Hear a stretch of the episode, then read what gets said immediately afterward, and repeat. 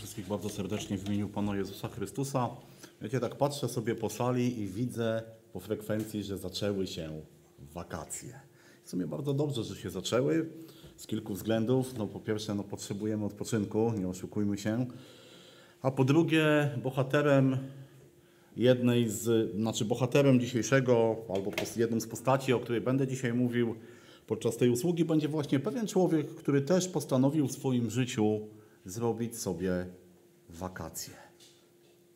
Nie wiem, czy zwrócili, czy patrzyliście do internetu, czy patrzyliście na nasze kanały zborowe, bo tam zawsze podany jest tytuł, tytuł usługi i dzisiejszy tytuł brzmi użyteczny, nieużyteczny, znowu użyteczny.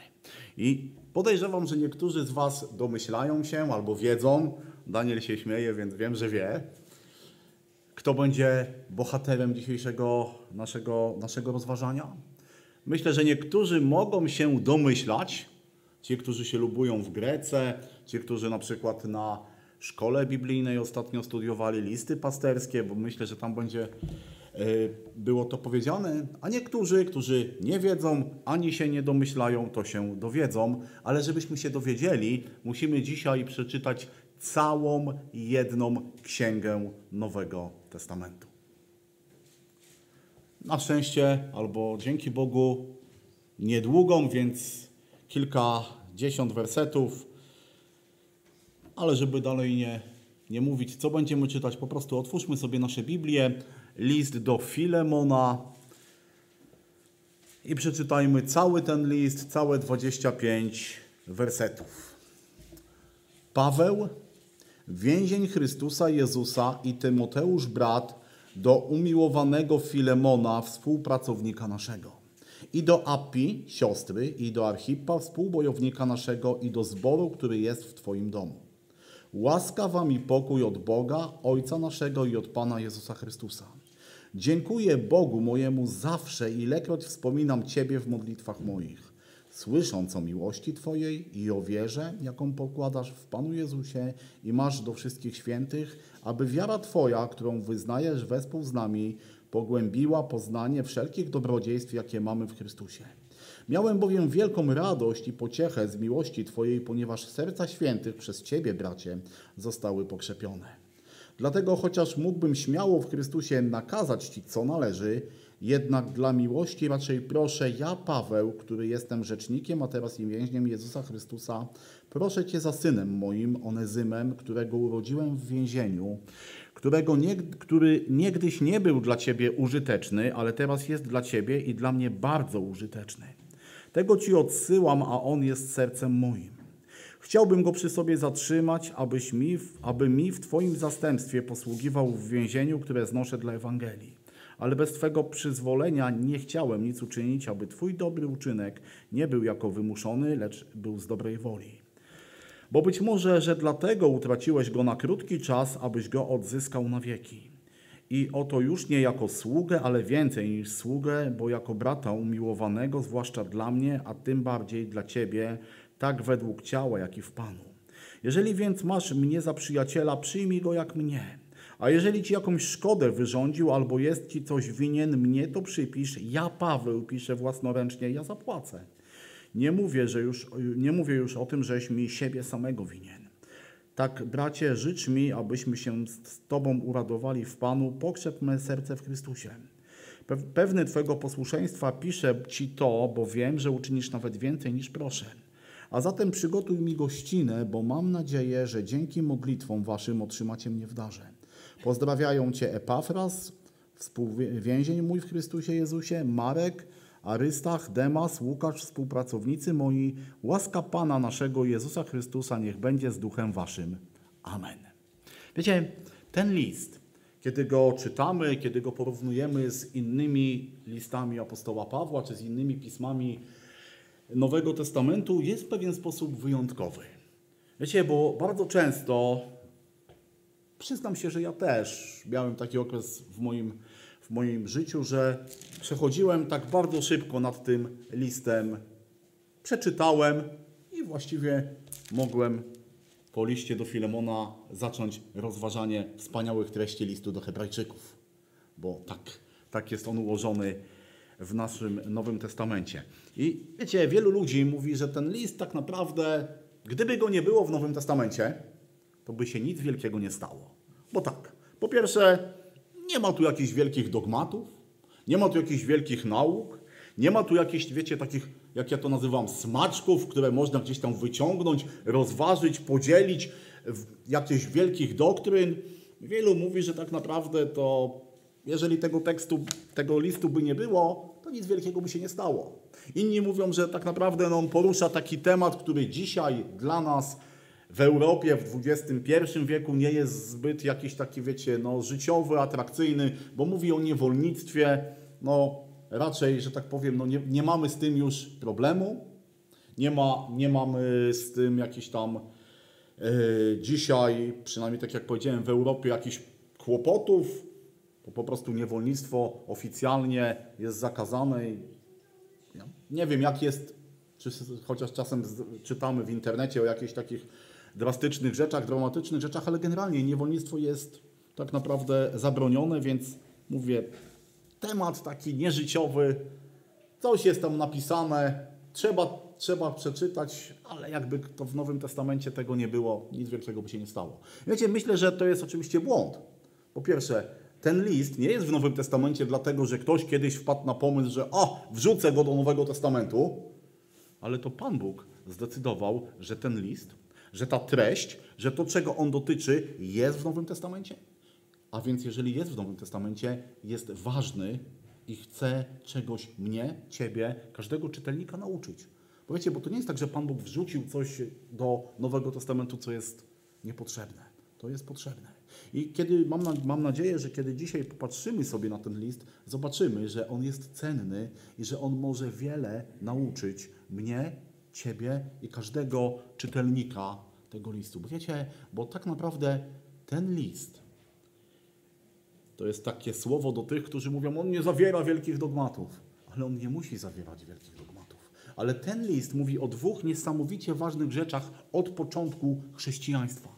A mianowicie mówi o miłości wzajemnej do braci, do sióstr, do siebie nawzajem i mówi przede wszystkim o wielkiej idei która istnieje tak naprawdę nie tylko od początku Kościoła, ale od początku Bożego stworzenia, o idei przebaczania. O idei przebaczenia. Wiecie, ten list też jest o tyle ciekawy, że jest zaliczany do listów pasterskich, a więc razem z listami do Tymoteusza, z, listami do, z listem do Tytusa, gdzie jest wiele rzeczy powiedzianych na temat Kościoła, na temat też również tego tematu, który się tutaj przewija, ale wiecie, jest listem szczególnym, bo nie wiem, czy zwróciliście uwagę, jest to najbardziej osobisty list apostoła Pawła. Ile w Nowym Testamencie mamy listów apostoła Pawła? I trochę. No dobra, no ilu? Ile? 13. No licząc liczby tym, tym Hebrajczyków, ale powiedzmy, jest 13 listów apostoła Pawła i wiecie co? Prawie w każdym liście Paweł swój list zaczyna Paweł, apostoł Jezusa Chrystusa. Bodajże tylko chyba do Filipian i do Tesaloniczan tego nie używa. Tutaj też tego nie używa. Nawet do Tytusa i do Tymoteusza, do tych swoich współpracowników pokazuje swoje apostolstwo, swój urząd, swoje to, dlaczego może pewne rzeczy wymagać. Tutaj tego nie pisze.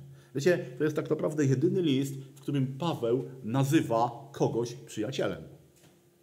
Bardzo często pisze o współpracownikach, współbojownikach, natomiast o Filemonie pisze, że jest jego przyjacielem. Kiedy Paweł pisze ten list, to wiecie, znajduje się w bardzo nieciekawej sytuacji.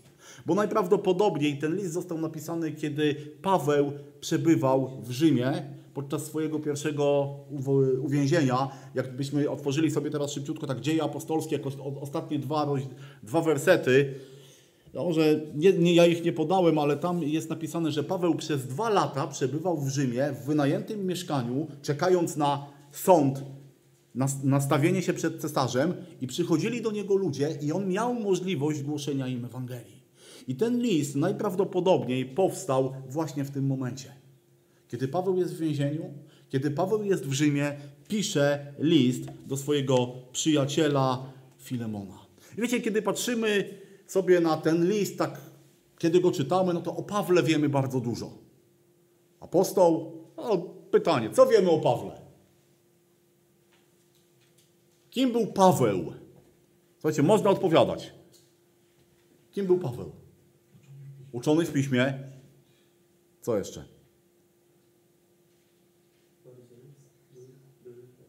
Były faryzeusz. Słuchajcie, no można mówić, naprawdę. Plemienia Beniamina, widzicie, znamy jego rodowód, z miasta Tars. Uczony w piśmie, jego nauczycielem był kto? Gamaliel, prześladowca, on samo sobie pisze, prześladowca kościoła. Jeżeli chodzi o człowiek, który przestrzega prawa, to mógł sobie napisać człowiek bez nagany. Wiemy, nawrócony na drodze do Damaszku, spotyka się z Chrystusem, następuje jego przemiana, zaczyna być tym Pawłem, o którego, o którego znamy, założyciel zborów, założyciel kościołów, nauczyciel, misjonarz, ten, który dbał, ten, który na serce miał położone Boże, Boże Słowo, Bożą, Bożą moc, Bożą wizję. Natomiast co wiemy o tych, do których on ten list skierował? Mamy tutaj trzy osoby. Filemon, Apia i Arichab. Chciałbym się zająć tylko i wyłącznie na razie Filemonem. Wiecie, co o nim wiemy? Albo bardzo mało, a jednocześnie bardzo dużo.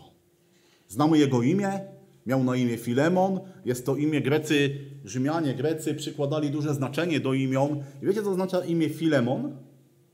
Ono pochodzi od słowa fileo, a więc od słowa miłość, ale taka miłość, która była taka miła, miłość życzliwa.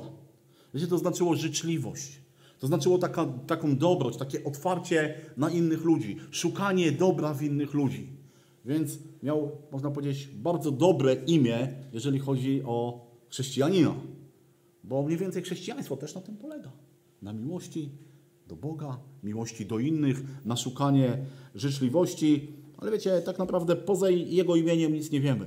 Na podstawie listu do, Kol do Kolosan możemy się domyślać, że mieszkał właśnie w tym mieście, w mieście Kolosy. To było takie miasto we Frygii, w takiej rzymskiej prowincji i razem z, z, dwoma innymi miastami oni tworzyli takie, wiecie, takie trójmiasto. Jak my mamy trójmiasto Gdańsk, Gdynia, Sopot, to oni mieli właśnie Kolosy, Laodyceę i Hierapolis. Hierapolis dzisiaj bardziej znane jako Pamukale, czyli te takie tarasy wapienne, tam gdzie mnóstwo turystów jeździ, to właśnie jest to miejsce. Wiecie, nie, nigdy, nigdy więcej nie jest wymieniony w Nowym Testamencie, tylko i wyłącznie w tym, w tym liście. Mieszkał, tak jak powiedziałem, prawdopodobnie w Kolosach. Był, co wiemy, chrześcijaninem. To jest bardzo ważna rzecz. Był chrześcijaninem. Prawdopodobnie nawrócił go apostoł Paweł. Tak wynika jakby z 19 wersetu, ale kiedy spotkał się z Pawłem, w jakich okolicznościach, tego niestety nie wiemy. Istnieje pewne przypuszczenie, że Paweł mógł go spotkać w Efezie, ponieważ kościół w Kolosach nie był założony przez apostoła Pawła. To nie było tak, że Paweł udał się do Kolosów, i założył tam kościół i spotkał tam Filemona. Nie, kościół w Kolosach powstał wcześniej. Y, tak dla przypomnienia, jeśli pamiętacie dzieje apostolskie, Dzień Pięćdziesiątnicy, to właśnie z Frygii, a więc tego regionu, gdzie, byli, gdzie leżały kolosy, podczas Pięćdziesiątnicy byli tam ludzie, którzy słyszeli i widzieli Boże działanie. Być może oni założyli ten kościół, być może założył go współpracownik Pawła Epafras. Słuchajcie, nie jest to ważne. Taka ciekawostka. Ważne jest to, że był tam kościół, że był tam człowiek o imieniu Filemon, który należał do tego kościoła. Co jeszcze możemy o nim powiedzieć? No musiał być człowiekiem zamożnym, bo zobaczcie, czytamy, że w jego domu spotykał się kościół. Gdzie to nie było tak jak teraz, że kościoły to piękne gmachy, albo takie jak nasz, albo jeszcze piękniejszy. To nie było tak, że y, one były budowane. Nie, ludzie spotykali się w domach. A więc musiał mieć na tyle duży dom, że mógł tam gromadzić, że mógł się tam gromadzić kościół. Czytamy też o nim, że musiał być zamożny, ponieważ miał sługi, miał właściwie niewolników, bo słowo sługa oznacza tutaj niewolnik. Apia i Archip, którzy są wymienieni, prawdopodobnie to była jego żona i jego syn, ale to jest, mówię, to jest pewna rzecz. Wiemy tak naprawdę o nim bardzo niewiele, ale jednocześnie wiemy o nim bardzo dużo. Bo zobaczcie, kiedy Paweł pisze do niego, to pisze o nim co? Umiłowany współpracownik. Pisze o nim, że mają wspólną wiarę. Paweł pisze o jego świadectwie. On mówi: Słyszałem. Wiecie, to nie było tak, że ja widziałem, jak byłem u ciebie, to ty założyłeś garnitur i ja widziałem, jak ty święcie postępujesz. Nie. Pewnie tak było. Może mogło tak być. Ale Paweł mówi: Ja słyszałem. Doszły do mnie wieści. Ja jestem w Rzymie, a słyszałem od Kolos do Rzymu około, w linii prostej około 1500 kilometrów. Nie było internetu, nie było komórek, nie było telewizji. Zresztą, czy telewizja by się zajmowała jakimś takim filemonem, chrześcijaninem, to jeszcze nie wiadomo, co to jest to chrześcijaństwo. Ale Paweł słyszał, bo przyszli jacyś ludzie i złożyli świadectwo, że tak wygląda życie Filemona. Zostaje nazwany bratem. Znaczy, to nie był tylko taki czysto, kiedy Paweł pisał, pisał o kimś brat, to to miało znaczenie. To nie był tytuł, wiecie, taki oficjalny. Nie. Jeżeli to był brat, to znaczy, że on naprawdę był tym bratem. Tak jak powiedziałem, Paweł nazywa go przyjacielem i mówi: Wspominam Ciebie w mojej modlitwie.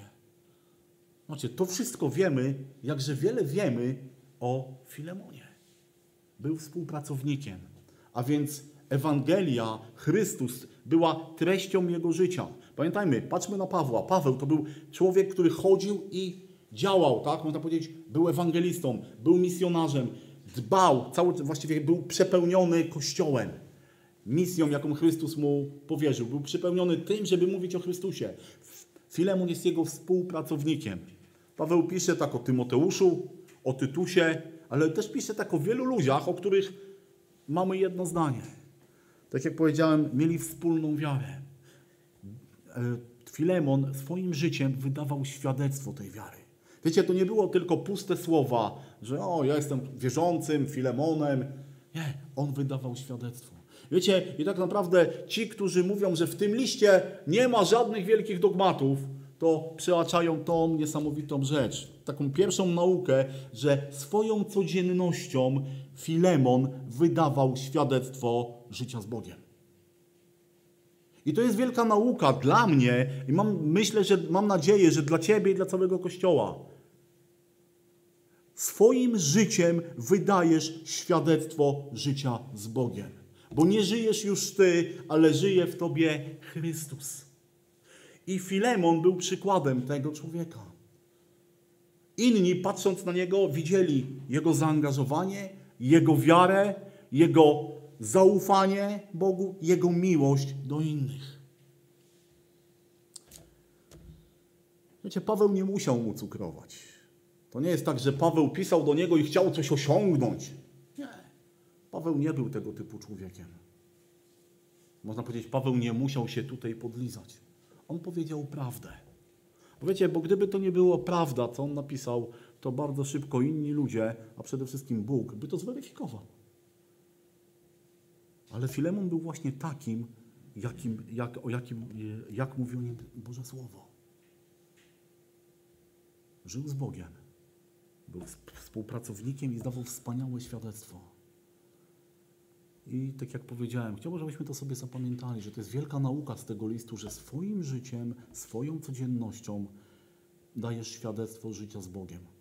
Nie tylko Kościołowi, nie tylko braciom i siostrom, ale wszystkim innym, którzy z Tobą się stykają, nie tylko na nabożeństwie, nie tylko na konferencji, na obozie, ale w pracy, na ulicy, w domu, w każdej innej okoliczności. Wiecie, druga postać, którą chciałbym, żebyśmy się dzisiaj zajęli, to był Onezym. Kim był Onezym? Jego imię znaczy właśnie użyteczny. Nie miał bardzo dobre imię. Imię, które znaczyło użyteczny. Wiecie, kiedy popatrzymy sobie na list do Filemona, to czytamy o nim, że był, Paweł mówi o niego brat, mówi syn umiłowany, mówi serce moje.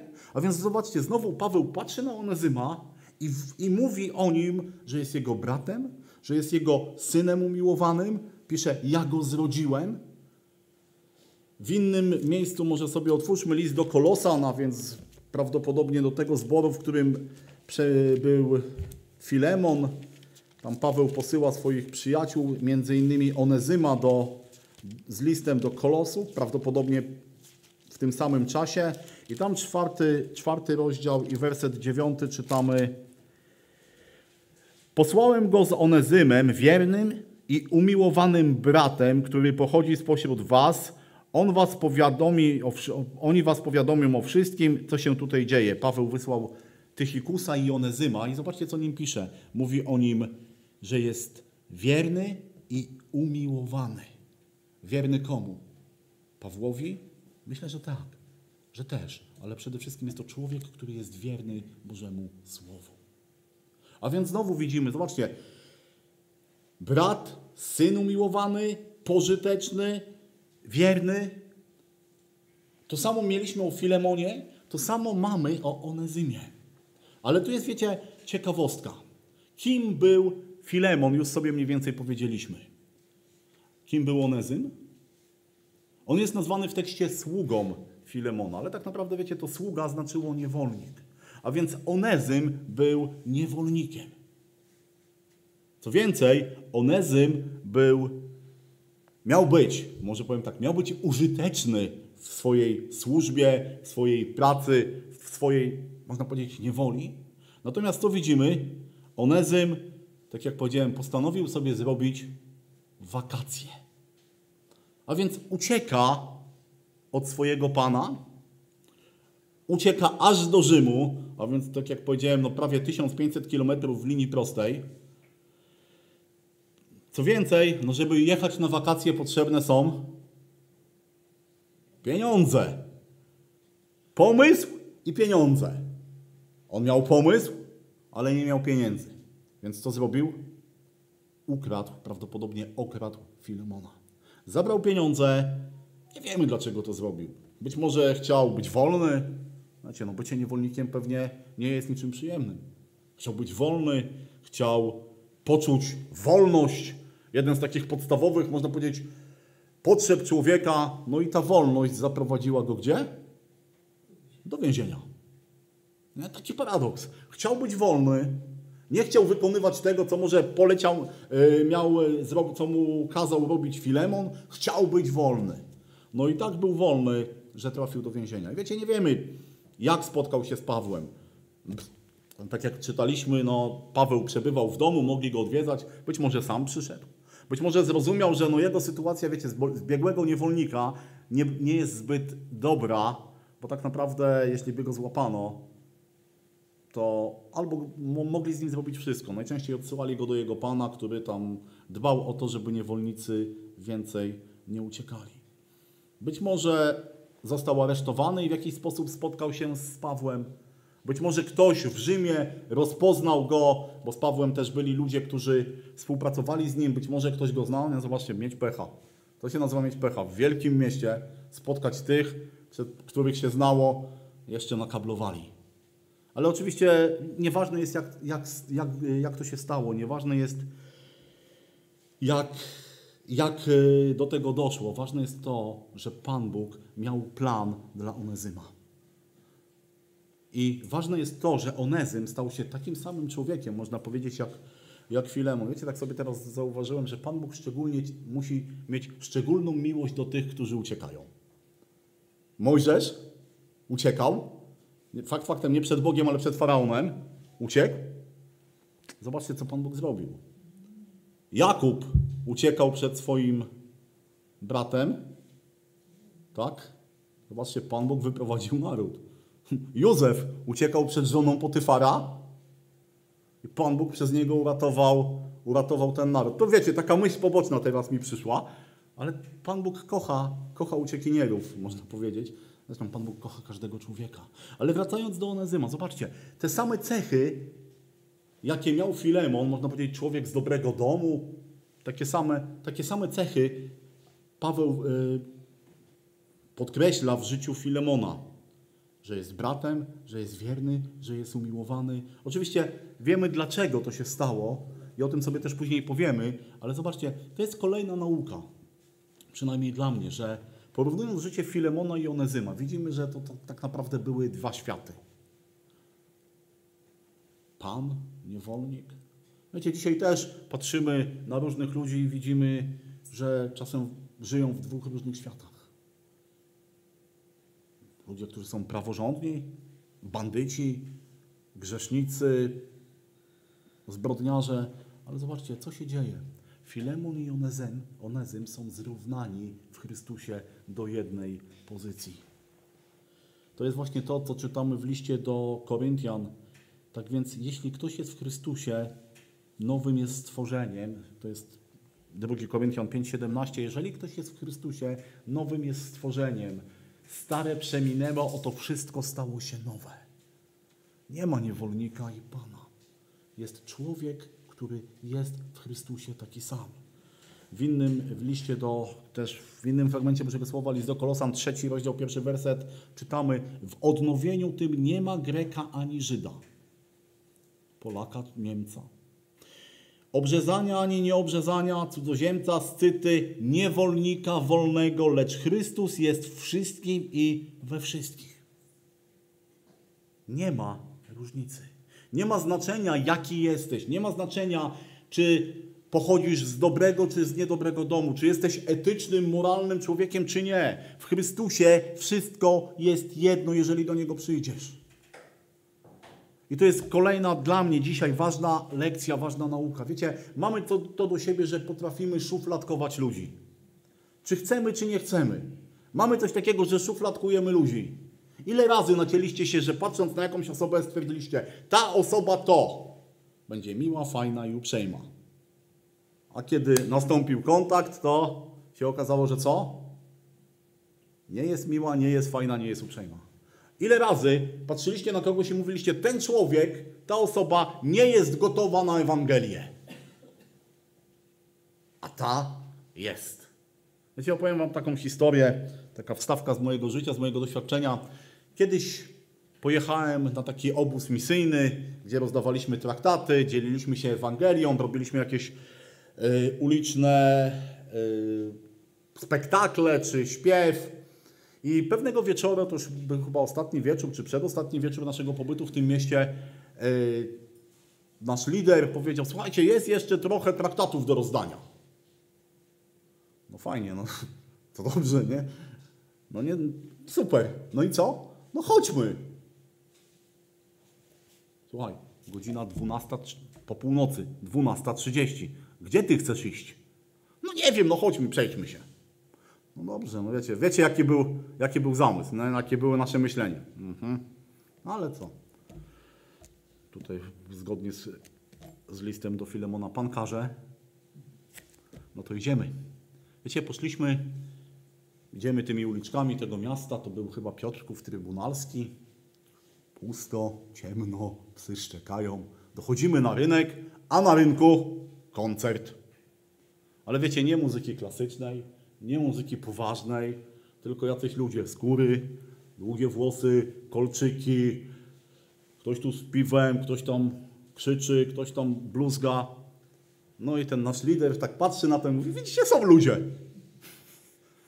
I wiecie, to jest właśnie to takie, no i co? I ty chcesz, żebym ja tam poszedł do nich i, i mówił im o Jezusie, no czy ty jesteś mądry? Ale wiecie, pomodliliśmy się i poszliśmy. Rozdaliśmy tak naprawdę wszystkie, wszystkie te traktaty. Było kilka ciekawych rozmów z ludźmi, którym, o których nigdy byśmy nie powiedzieli, że oni potrzebują Chrystusa, że są zainteresowani. Powiem, za kilka lat się dowiedziałem, że powstał tam w tym Piotrkowie Trybunalskim kościół. I to nie był ten kościół, na którego ci ludzie, po prostu ci ludzie zaczęli się jakoś spotykać i powstał zbór, taki zupełnie niezależny. I później spotkałem się z kimś i ktoś powiedział, że pierwszy raz dostał traktat, dostał Ewangelię na koncercie. Bo ktoś podszedł i im to dał. Bo nie zaszufladkował go i stwierdził, on się nie nadaje. I to jest, mówię, ta druga wielka nauka. Nie szufladkujmy ludzi, patrzmy na ludzi jak na tych, którzy potrzebują Chrystusa. Wiecie, ten list, tak jak powiedziałem, no jest takim listem, na którym ludzie mówią, e, ten temat jest nieaktualny, no niewolnictwo. Co więcej, wielu ludzi mówi, Paweł, jak on mógł tak zrobić? Przecież on powinien być taki radykalny, on powinien napisać, Onezym, masz uwolnić y, Filemon, masz uwolnić Onezyma, w ogóle Rzymianie musicie pozbyć się tego głupiego nawyku, mm, żeby byli u was niewolnicy. Wiecie, no bo tak naprawdę niewola nie jest niczym przyjemnym. Ale wiecie, tak naprawdę niewolnik był własnością Pana i ten Pan mógł traktował niewolnika, albo ten, niewolnik był dla niego jak żywe narzędzie. Pan mu kazał pewne rzeczy i co niewolnik musiał zrobić? Musiał zrobić te rzeczy. I być może dlatego niewolnicy czuli się w jakiś sposób, nie wiem, skrzywdzeni i pewnie byli. Być może y, zbiegły niewolnik miał wyjątkowo straszną sytuację, no bo mógł być zabity, mógł być ukrzyżowany, Pan mógł zrobić z nim wszystko. Wiecie, i kiedy myślimy sobie o niewolnictwie w Rzymie i myślimy sobie o jakby Ewangelii, to możemy mieć takie, no nie powinno tak się dziać. Ale wiecie, tak naprawdę, kiedy myślimy sobie o niewolnictwie w Rzymie, to jaki mamy obraz? Co nam się kojarzy głównie z niewolnictwem w Rzymie? I to już tak naprawdę od podstawówki nam jest otłuczone w głowę. Arena, przemoc. A kojarzycie takiego człowieka o imieniu Spartacus? Patrzymy na niewolnictwo w Rzymie przez powstanie Spartakusa. Że tam ci niewolnicy się zbuntowali, chwycili za broń, bo im było tak źle i tam wybijali tych Rzymian, tam walczyli, no kilka lat to trwało, bodajże dwa. Ale wiecie, kiedy, pytanie takie historyczne, w którym roku było powstanie Spartakusa? 73 rok przed naszą erą. Czyli od momentu powstania Spartakusa do tego momentu, kiedy Paweł pisze do Filemona, minęło około 100, 90-100 lat. I troszeczkę tam się zmieniło. Wiecie, niewolnik w Rzymie nie miał tylko obowiązków, ale Rzymianie zaczęli dostrzegać, że jeżeli niewolnicy są źle traktowani, to się buntują. Więc dlatego zmienili swoje nastawienie. I wydali kilka praw, w których niewolnik miał prawa. Na przykład niewolnik nie mógł, który był oskarżony o ciężkie przestępstwo, miał prawo do procesu. Cesarz Klaudiusz wydał taki edykt, że jeżeli y, pan traci, y, jeżeli pan porzuca chorego albo zniedołężniałego niewolnika, to traci do niego własność. Jeżeli pan się nie opiekuje takim niewolnikiem, traci do niego własność. Inne prawa mówiły, że yy, nawet było takie prawo, że jeśli ktoś zauważył, że jakiś pan bardzo ciężko traktuje niewolnika, mógł zgłosić to do magistratu i magistrat mógł postanowić wykup takiego niewolnika. A więc niewolnicy mieli prawa, ale wiecie co, jest też bardzo ciekawa rzecz, o której się nie mówi, że Pan miał obowiązki wobec niewolnika i czasem lepiej było, żeby niewo... lepiej było dla człowieka być niewolnikiem, ponieważ w czasach głodu, klęsk, Pan miał obowiązek się o niego zatroszczyć, natomiast tak zwani wolni ludzie musieli radzić sobie sami. I oczywiście wiecie, wiele zależało od, od Pana, tak? Ale nie wiem, czy kojarzycie taką historię z Nowego Testamentu, z Ewangelii Łukasza, kiedy do Pana Jezusa przychodzi człowiek, a właściwie starsi żydowscy i mówią, e, pewne, że sługa pewnego setnika, bardzo przez niego ceniony, zachorował. I co robi ten setnik? Wysyła i prosi, przyjdź i uzdrów mojego sługę. To zaczynało pokazywać właśnie, jak to się zmieniało. I być może Niewolnictwo był, jest, było jest złą rzeczą, ale tak jak ostatnio też mówiliśmy o tym, wie, wiecie kto przyczynił się do zniesienia niewolnictwa? Właśnie chrześcijanie później. Później chrześcijanie zajęli się właśnie tym, żeby, żeby chrześcijaństwo, żeby, chrześci, żeby niewolnictwo przestało istnieć. Apostoł Paweł też w liście do Koryntian pisze, zostałeś powołany będąc niewolnikiem? Nie trap się tym, ale jeśli możesz stać się wolnym, to co? Raczej z tego korzystaj. W innym miejscu chrześcijaństwo Paweł pisze w liście do Efezjan na przykład słudzy, nie bądźcie posłuszni Panom na ziemi z bojaźnią i zadrżeniem, w prostocie serca swego jak Chrystusowi, nie pełniąc służby dla oka, jakobyście chcieli ludziom się przypodobać, lecz jako słudzy Chrystusowi, którzy pełnią wolę Bożą z całej duszy. I dziewiąty werset. A wy, panowie, postępujcie względem nich tak samo, zaniechajcie groźby, wiedząc, że zarówno wy, jak i oni mają Pana w niebie i że On ma względy na, nie ma względu na osobę. Zobaczcie. To, pokaz, to zmieniło chrześcijaństwo, ale to jest tak troszeczkę taka ciekawostka, żebyście wiedzieli o tym, jak ktoś wam powie, że chrześcijanie to popierali niewolnictwo. Nie, nie. Ale wiecie, jaka jest nauka z, te, z tej całej, z, tego, z tej historii?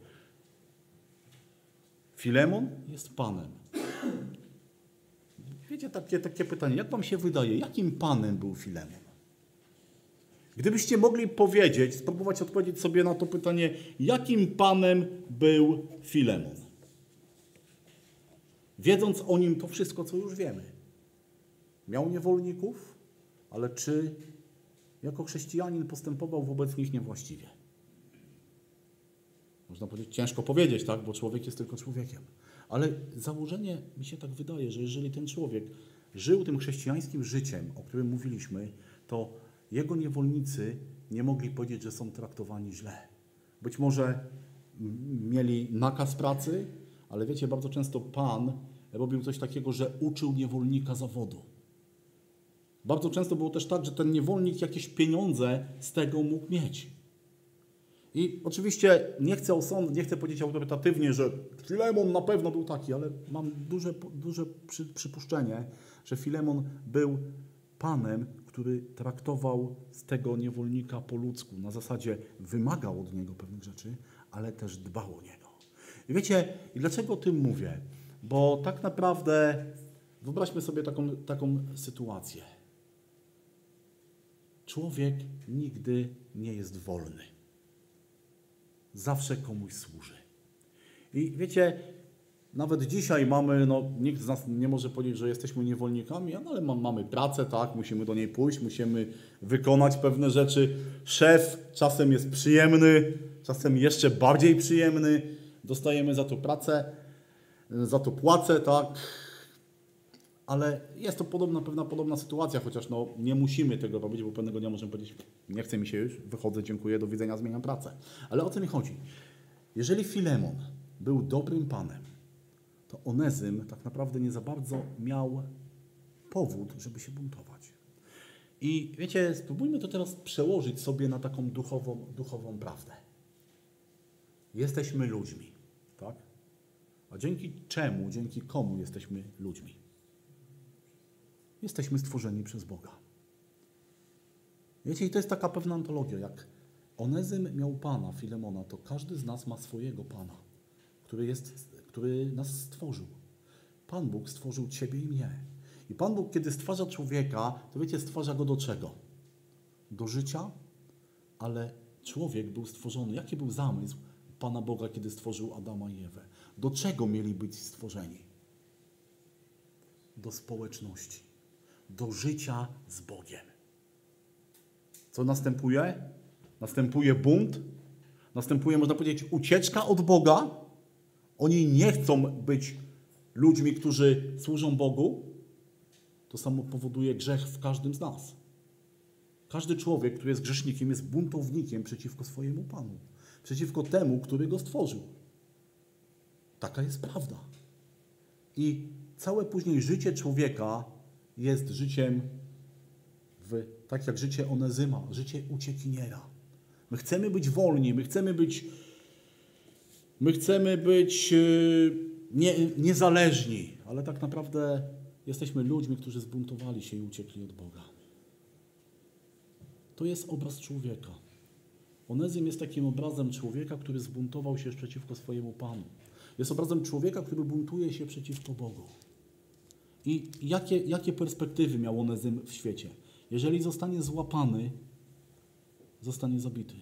Jakie perspektywy masz człowieku, jeżeli żyjesz bez Boga i staniesz przed Bogiem? Jakie perspektywy masz, jeżeli nie pojednałeś się z Bogiem? Jeżeli nie wróciłeś do swojego Pana?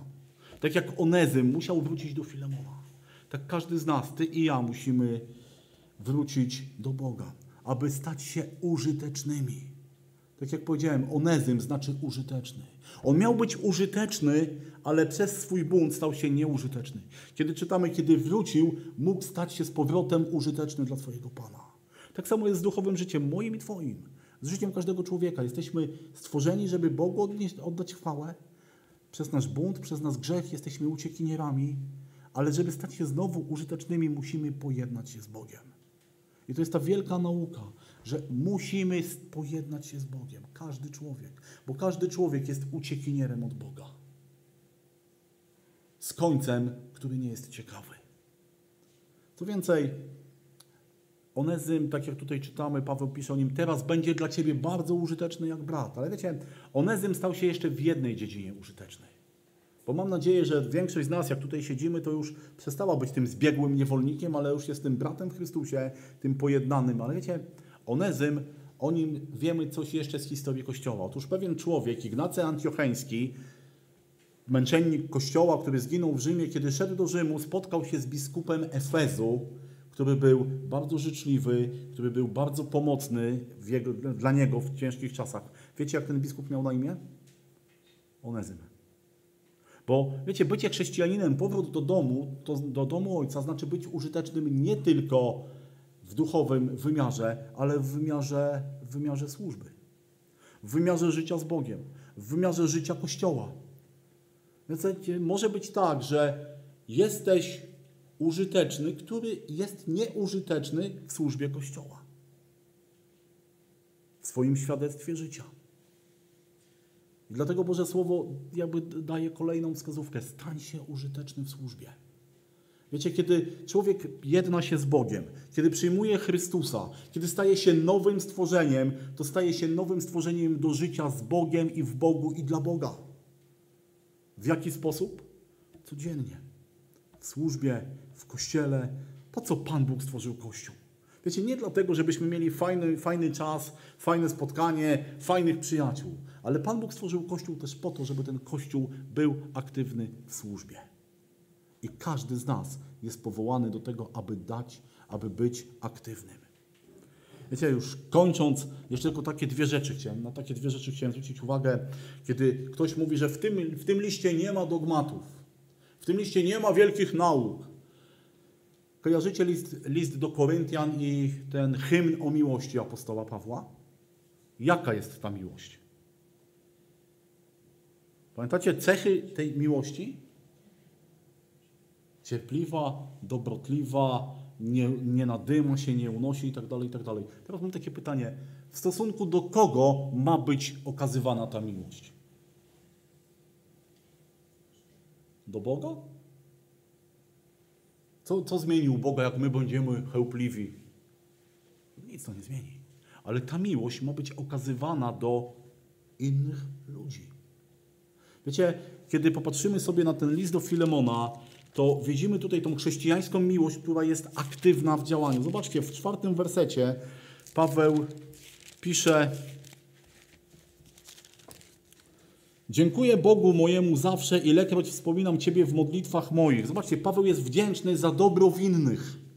On widzi Filemona, pamięta jego sposób życia i on jest Bogu wdzięczny za to, jaki jest Filemon. On nie zazdrości, on jest Bogu wdzięczny. Ja, bo ponieważ ta chrześcijańska miłość to jest wdzięczny, bycie wdzięcznym za dobro w innych ludziach. Werset dziesiąty czytamy: Proszę Cię za synem moim Onezymem, którego urodziłem w więzieniu. On o co Paweł prosił? Prosił o to, żeby Filemon potraktował Onezyma z miłością. Ale zobaczcie, on pragnie tego, żeby Onezym był potraktowany z miłością. Bo chrześcijańska miłość polega na tym, że się pragnie dobra innych ludzi. To jest przeciwieństwo tej, tego, co mówi świat, że najważniejszy jestem ja, moje, ja muszę być szczęśliwy, a reszta. Co, co mnie obchodzi reszta? Nie. Chrześcijańska miłość mówi: masz pragnąć dobra innych. Werset 12 mówi: Tego ci odsyłam, a on jest moim sercem. Zobaczcie, on szczerze postępuje. Miłość chrześcijańska postępuje szczerze. Miłość nie jest o błu, obłudna, jest szczera. Miłość nie jest obłudna. To nie jest tak, że co innego mówię. Oj, kochany bracie, jak cię miło widzieć. Przylas. Nie, miłość nie jest obłudna. Miłość jest szczera. Paweł jest szczery. My jako ludzie jest, mamy być do siebie szczerzy. Wiecie, a bycie szczerym to czasem to, jest powiedzenie czasem prawdy. Ale nie tak, żeby kogoś, wiecie, zgnoić, zdeptać, tylko żeby mu pokazać, że jest inna droga. Nie znamy ten werset. Karć grom i co? I napominaj. Mówię, słuchajcie, uważam, że to jest jeden z ulubionych wersetów wielu, wielu chrześcijan. Karć, grom, napominaj. Czyli co? Przyjdź do swojego brata, robisz to, to, to, to, to, to, to, nawróć się. Dziękuję. Wypełniłem słowo pańskie. Ale wiecie, że słowo napominaj znaczy zachęcaj. W Bożym Słowie mamy wiele napomnień. Paweł napomina swoich przyjaciół, napomina zbory, ale co jest celem tego napomnienia? Nie nawrzucanie, ale mówi: postępujesz tak, Boże Słowo mówi, masz robić tak, postępuj wobec Boże, yy, według Bożego Słowa. To jest ta szczera miłość, która tak postępuje z innymi. Bo wiecie, nam nie zależy na tym, żeby mój brat upadł i przez to ja się poczuję lepszy. Ale zależy na tym, powinno nam zależeć na tym, że mój brat idzie za Chrystusem razem ze mną. Że jesteśmy braćmi, że możemy siebie wspomóc, że możemy sobie pomóc nawzajem. Kolejna rzecz, werset 18. Paweł pisze, a jeśli by ci jakąś szkodę wyrządził albo jest ci coś winien mnie, to przypisz. Chrześcijańska miłość bierze na siebie brzemiona innych. Wiecie, to nie jest tylko tak, że to jest miłość, która jest piękna, kiedy się o niej mówi, taka wzniosła. Tak, o, jak ja Cię, bracie, kocham, przewróciłeś się, no, mam nadzieję, że Cię mało boli. Nie. Wiecie, Samarytanin, który mijał tego leżącego człowieka, no też mógł okazać mu miłość. Ojejku, jaki Ty jesteś biedny, jak mi Ciebie szkoda. No ale muszę lecieć. Bądź dzielny, cierp w milczeniu. Kiedyś taki ktoś Pewien biskup tak podobno odpis powiedział jakiejś kobiecie, która mu się skarżyła. Bądź dzielny, cierp w milczeniu. Ale wiecie, Samarytanin się pochylił i wziął tego człowieka. Chrześcijańska miłość polega na tym, że nosimy brzemiona innych. Nie jest to łatwe. Nie jest to przyjemne, ale jest to konieczne, jeżeli mówisz o sobie, że masz chrześcijańską miłość. I werset 21 Pewny Twego posłuszeństwa piszę Ci to, bo wiem, że uczynisz nawet więcej niż proszę. Wiecie, chrześcijańska miłość to jest też, wierzy w to, co najlepsze u innych. Wiecie, my mamy założenie, że jeżeli ja coś mu powiem, to on, bardzo często jest tak, że to on mi powie tak. Ja na pewno na nie. Bo my sami jesteśmy jako ludzie tacy, że najłatwiej nam przychodzi powiedzieć nie. Pierwsza, pierwsza rzecz, jaką, albo jedna z pierwszych dzieci, jaką się dzieci uczą, to co? Albo uczą, no nie trzeba ich uczyć. To jest mówienie słowa tak, zrobię, oczywiście. Jedną z pierwszych rzeczy, jakie dzieci umieją, to jest umie, mówią nie. I małe dzieci to mają, a im starsze, a im starsze, to wiecie, jak jest. Ale co? Ale chrześcijańska miłość wierzy w to, co jest najlepsze u innych. Że inni ludzie przychodząc do Ciebie mają dobre intencje. Ale nie wiem, czy zwróciliście uwagę, że ta chrześcijańska miłość jest skierowana właśnie na innych. I to jest kolejna wielka nauka, wielka, wielki dogmat z tego listu, że chrześcijańska miłość ma być czynna i ukierunkowana na innych. I wiecie, i najważniejsza, najważniejsza rzecz, o jakich tutaj ten, ten, ta, księga, ta księga mówi, to jest ta idea przebaczania.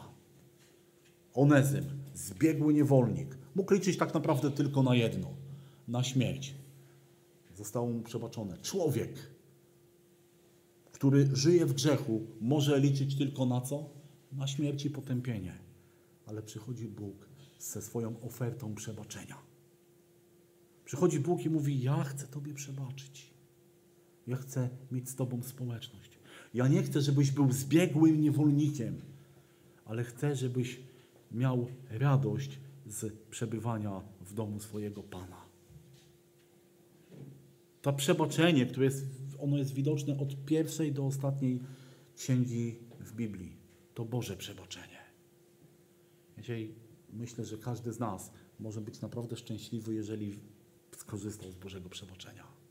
Ale wiecie, przebaczenie ma też jeszcze jeden wydźwięk. To jest przebaczanie sobie nawzajem. Kiedy mówimy modlitwę pańską, to jest tam takie słowo i odpuść nam nasze winy. Tak? Wspaniałe słowa. I wiemy, że te słowa są spełnione w osobie Pana Jezusa. Ale wiecie, że ten, ten werset się na tym nie kończy, bo jest dalej powiedziane, co? Jako i my odpuszczamy naszym winowajcom. I to jest to też kolejna ta nauka, to przebaczenie, które jest aktywne. Jeden z artystów śpiewa taką piosenkę Przebaczenie jest jak tlen. My musimy przebaczać.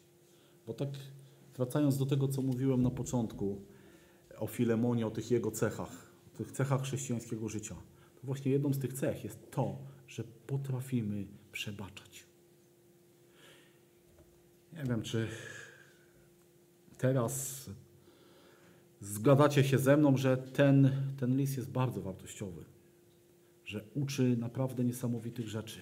I chciałbym tak, żebyśmy sobie zapamiętali te rzeczy. Po pierwsze, to jest to, że jesteśmy tymi ludźmi, którzy, jeśli mówimy o sobie chrześcijan, jesteśmy chrześcijanami, to mamy dawać świadectwo naszego życia z Bogiem. Druga rzecz to jest to, że nie szufladkujmy ludzi, ponieważ w Chrystusie każdy jest taki sam. I dziękujmy Bogu za to, że w Chrystusie każdy może być z Nim pojednany. Trzecia rzecz, pamiętajmy o tej chrześcijańskiej miłości, że ona jest skierowana nie tylko ku Bogu i górze i mówieniu o Nim, ale wiecie, miłość to nie, jest, to nie są tylko usta, które o niej mówią, ale to są też ręce, które ją czynią. I czwarta rzecz, pamiętajmy, przypominajmy sobie, bo potrzebujemy tego jak tlenu, że Chrystus przebaczył nam nasze winy. Bo my czasem zapominamy o tym i my myślimy sobie, to moje zasługi, moje działanie, moje postępowanie po- powoduje to, że Chrystus jest taki dla mnie. Nie, to On przebaczył i przebaczajmy sobie nawzajem. Uczmy się tego. I niech Pan Bóg nam w tym pomoże. I tak jak ten werset się kończy, łaska Pana naszego Jezusa Chrystusa niech będzie z duchem waszym. Tego wam życzę. Pamiętajmy o Bożej łasce, bo bez niej jesteśmy nikim. Amen.